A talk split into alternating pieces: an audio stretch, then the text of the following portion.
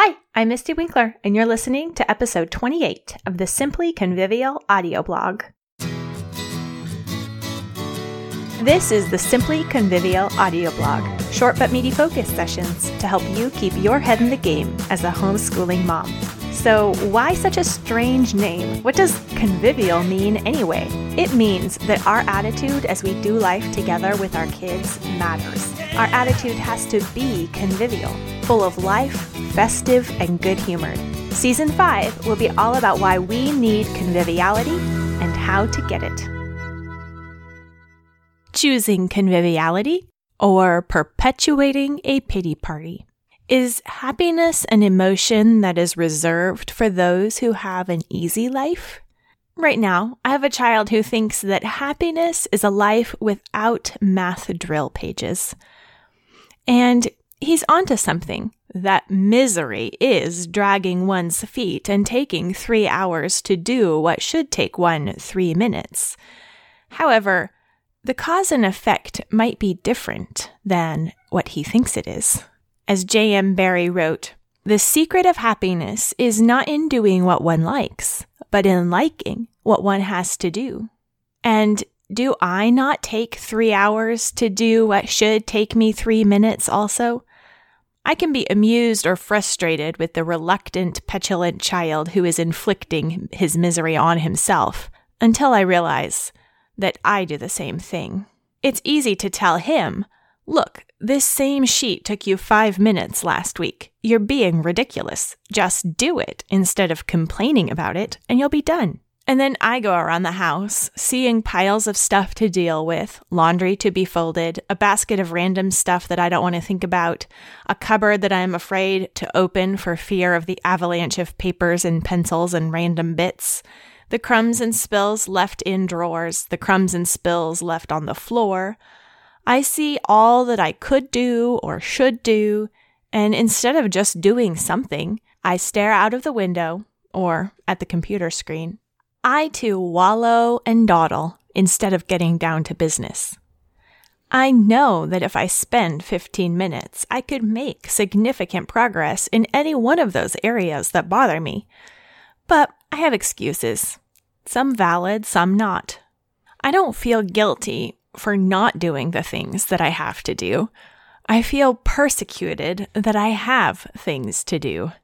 The pesky homekeeping tasks that should all just evaporate and leave me be. Leave me to do whatever I want, whatever I feel like, all day. Stupid housework. Down with housework. Up with play. Housework is boring. Just like those mad math doodles my son has written on his math page. Yes, I can roll my eyes at my recalcitrant child. Yes, I could roll my eyes at my recalcitrant child, but then I'd be looking right at myself. So I need to hear myself what I told him and what his father told him. Look, you're choosing a bad attitude. If you choose to focus and get this done in even 15 minutes, 15 minutes is not a long time, and then you'd be done. And once you're all done, you'll realize that it wasn't so bad. I can do anything for 15 minutes, even mop a floor. And then on the other side of that clean floor, I realize that mopping isn't so hard. It's getting off my rear end that's hard. Mopping, laundry, putting things away is never as onerous as my procrastinating imagination makes them out to be. I can choose to wallow in my imagination and in my pity party, or I can choose to ignore that perception that I know is actually false. It is a choice, regardless of how inevitable my feelings feel. This is obvious when it's someone else's woes, like taking three hours over simple math facts, but it's less clear when it's one's own woes. The next day, my son woke up saying, I have a better plan for today, actually doing my schoolwork. And so I too have a better plan for today.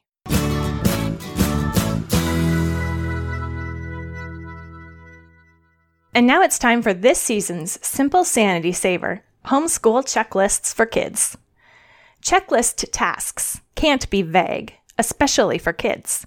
So often we know what we mean when we write down practice piano or complete math page, but what exactly must be done before it can be checked off turns out to be more of a mystery to the kids than seems reasonable. The more clear and specific you can be on the checklists, the better. Don't use shorthand or vague tasks unless you are also prepared to follow up before and after with clear guidance every day.